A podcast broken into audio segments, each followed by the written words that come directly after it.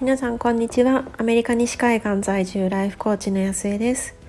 コーチングは自分が本当に大切にしたいものとつながること。自分が本当に叶えたい未来へと歩んでいくこと。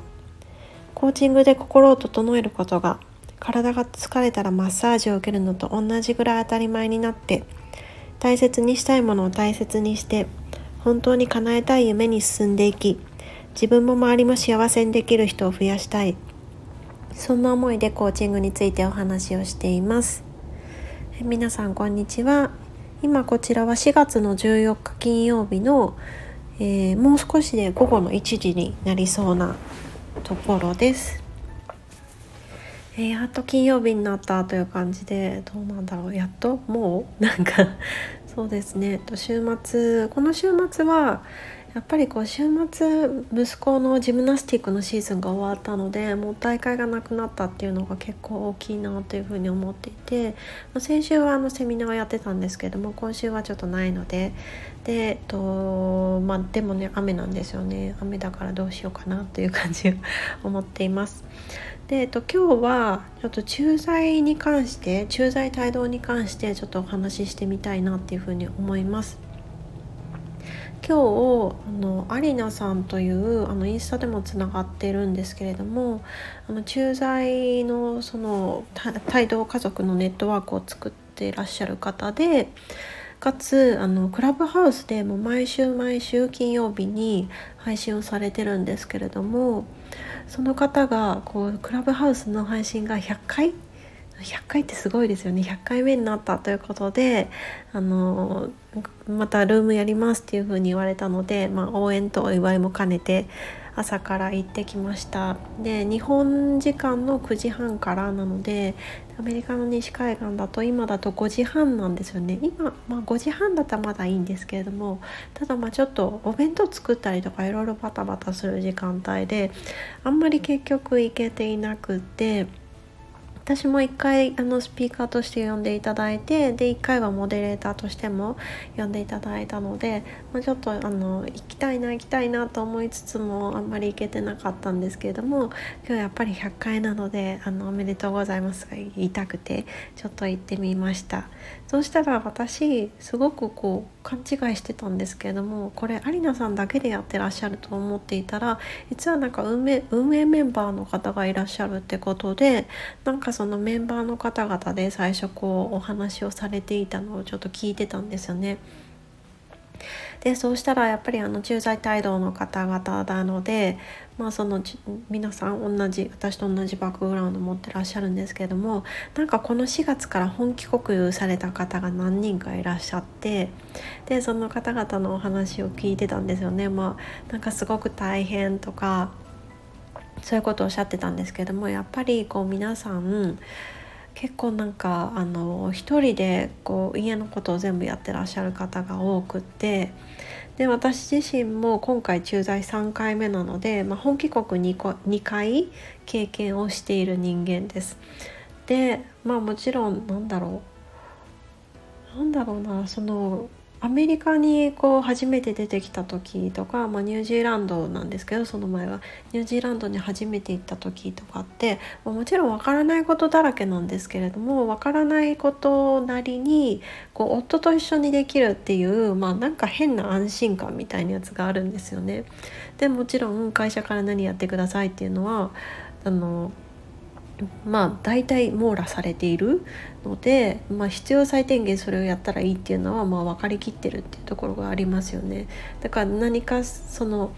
なんだフォローするべき to-do list があってでかつ一緒にやってくれる夫もいるっていうなんかすごく心強いところではあるんですけれどもなんか日本に行った時ってこうまあもちろん日本母国なのでもう慣れきってるでしょっていうのがある っていうのもあってなんか夫が公然と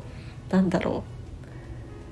あの戦力外になるんですよねもう僕俺がいなくてもお前一人でできるだろうっていうあれがねなんかね辛かったなっていうのをその 皆さんがシェアしてるのを あの聞きながら思い出していました。でなんかあの皆さん口を揃えて言ってたのがやっぱりなんかこういうこう自分がその駐在態度をしてた時に何を感じていたのかっていうのがこう思い思い出せる場合があるとすごくいいっていうふうにおっしゃってたんですけどもそれって、まあ、ある意味その方々はもう帯同期間が終わって日本に本帰国されているので駐在帯同っていうのがもう自分の日常ではなくて過去のことになっている。でそういうその過去のことになっている皆さんはやっぱり皆さんこう駐在期間って良かったなっていうふうになんか独特な時間だったなっていうふうに思ってらっしゃるんですよね。だからそのこう何年か後には自分がおそらく経験することにまたなるその本帰国っていう、まあ、まさにそれを体験されているその過渡期にいらっしゃる方々がこんな風に「ああこの駐在期間ってやっぱり特別だったよね」って言われるその期間に今まさに私はいる人間なのでもっともっとなんだろうこうどうしてもね足りないところに目ってこう人間生きやすいと思うんですけれどもそうだから今あるものをこうどういうふうにこう楽しみ尽くせるかあそっちの方にもっともっと目を向けてみたいなっていうふうに改めて感じました。そうなんか普段やっぱり生活しているとそういうことってどうしても忘れちゃうじゃないですか。忘れちゃうけどこうその時間が過ぎてから後から振り返ってああいう風にしとけばよかったとかもっと純粋に楽しめばよかったとかなんかそういう風に思ってしまうことってあるのでそのまあ数年後かにこう自分が思うだろうことを代弁してもらえてでリマインドしてもらえたっていうのはなんかすごくいい、ね、時間だったなっていうふうに思います。それと同時にその100回続けるっていうのがすごいなってやっぱり思いますよねなんかしかもなんか週1回なのでなんだろう私なんかちょこちょこやってるんですけれども週1回続けるって結構なんか意志の力がいるなっていうふうに思うんですよねだって毎日やってたら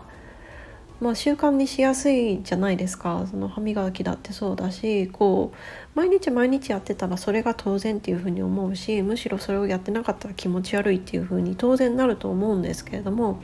週に1回ってことは、えっと、6日間やらなくてで1日やってまた6日間やらなくてじゃないですか。それをねこう継続し続けるってだって6日間やめてる間になんとなくこういろいろこう、ね、言い訳とかも出てきそうだしなんか、うん、たまにこうものすごい重たいものを持って立ち上がるのと同じことだと思うので本当になんか尊敬するなっていうふうに思います。で皆さんやっぱりコメントしてる時も私自身はあのスピーカーとして呼んでいただいたのは半年前ぐらいだったんですけれどもなんか何年前だよねとかなんか4年前とかなんかそんな話をしてらっしゃる方とかもいらっしゃってもうなんかなんかね歴史をすごく感じさせられました。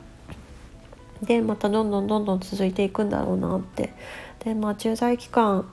なんか本当に振り切ってもう楽しみまくってる人とあのちょっとなんだろうないろいろこうなくしてしまったものを見てしまったりとかあの日本に戻ってきて戻ってからどうしようっていう不安であんまりこう楽しめてない方なんかその2曲に結構分かれてるなっていうふうに思うんですけれどもでかつあの、まあ、一人駐在、まあ、うちの場合ほぼそれに近いんですけどずっと一人駐在だったらやっぱりこう周りに喋れる人もいないでしょうし一人駐在じゃなくて周りに同じようなまあ日本人がいたとしてもでもやっぱりこう思っているものって違うしその何て言うんでしょう、まあ、ママさんだったら家族のことを見るっていうのに喜びを感じる人もいるかもしれないしもしかしたら日本で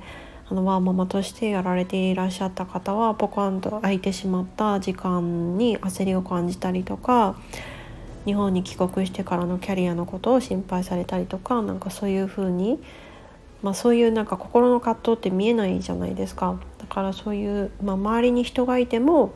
話せないっていうのはもしかしたら周りに人がいないことよりも苦しいことになるかもしれないものをこうやってインターネットによってコミュニティとして作っていただいてでそんなこう思いを共有できる人を自分の周りじゃなくて世界中に見つけることができる。その駐在帯同ってまあその自分のねこう周りに見える人たちだけじゃなくて本当に世界中にいっぱいいらっしゃるのでで、まあ、駐在相対同者って言われると私もなんかすごくね身近に感じるんですけどそんなこう世界中にファミリーがいるでその中でも近くでつながっていられる人がいるそんなコミュニティを作ってらっしゃるっていうのは本当に本当に素敵な活動だなっていうふうに改めて来られたこの道のりと一緒に歩んでこられたその仲間の運営の方々とのコミュニケーションを聞いていて。あなんかいいなっていうふうに 思いました思ったと同時にそう自分は今、まあ、ビジネスという意味では基本的に一人でやっているのでなんか仲間がいるっていいなっていうふうに ちょっと思ったりもしました。ということで今回はすごく雑談的に駐在期間に関して、まあ、思っていることとあとコミュニティを作ってらっしゃる方がいるのでその活動について感じたことをお話ししてみました。どなたかの考えるきっかけになっていたらいいなっていうふうに思います。ということで、えーと、やっともう金曜日。でこの週末そう何しようかなっていうふうにまだ決めてないんですけれども、えー、今日も素晴らしい一日にそしてあの素晴らしい週末にしていきましょう。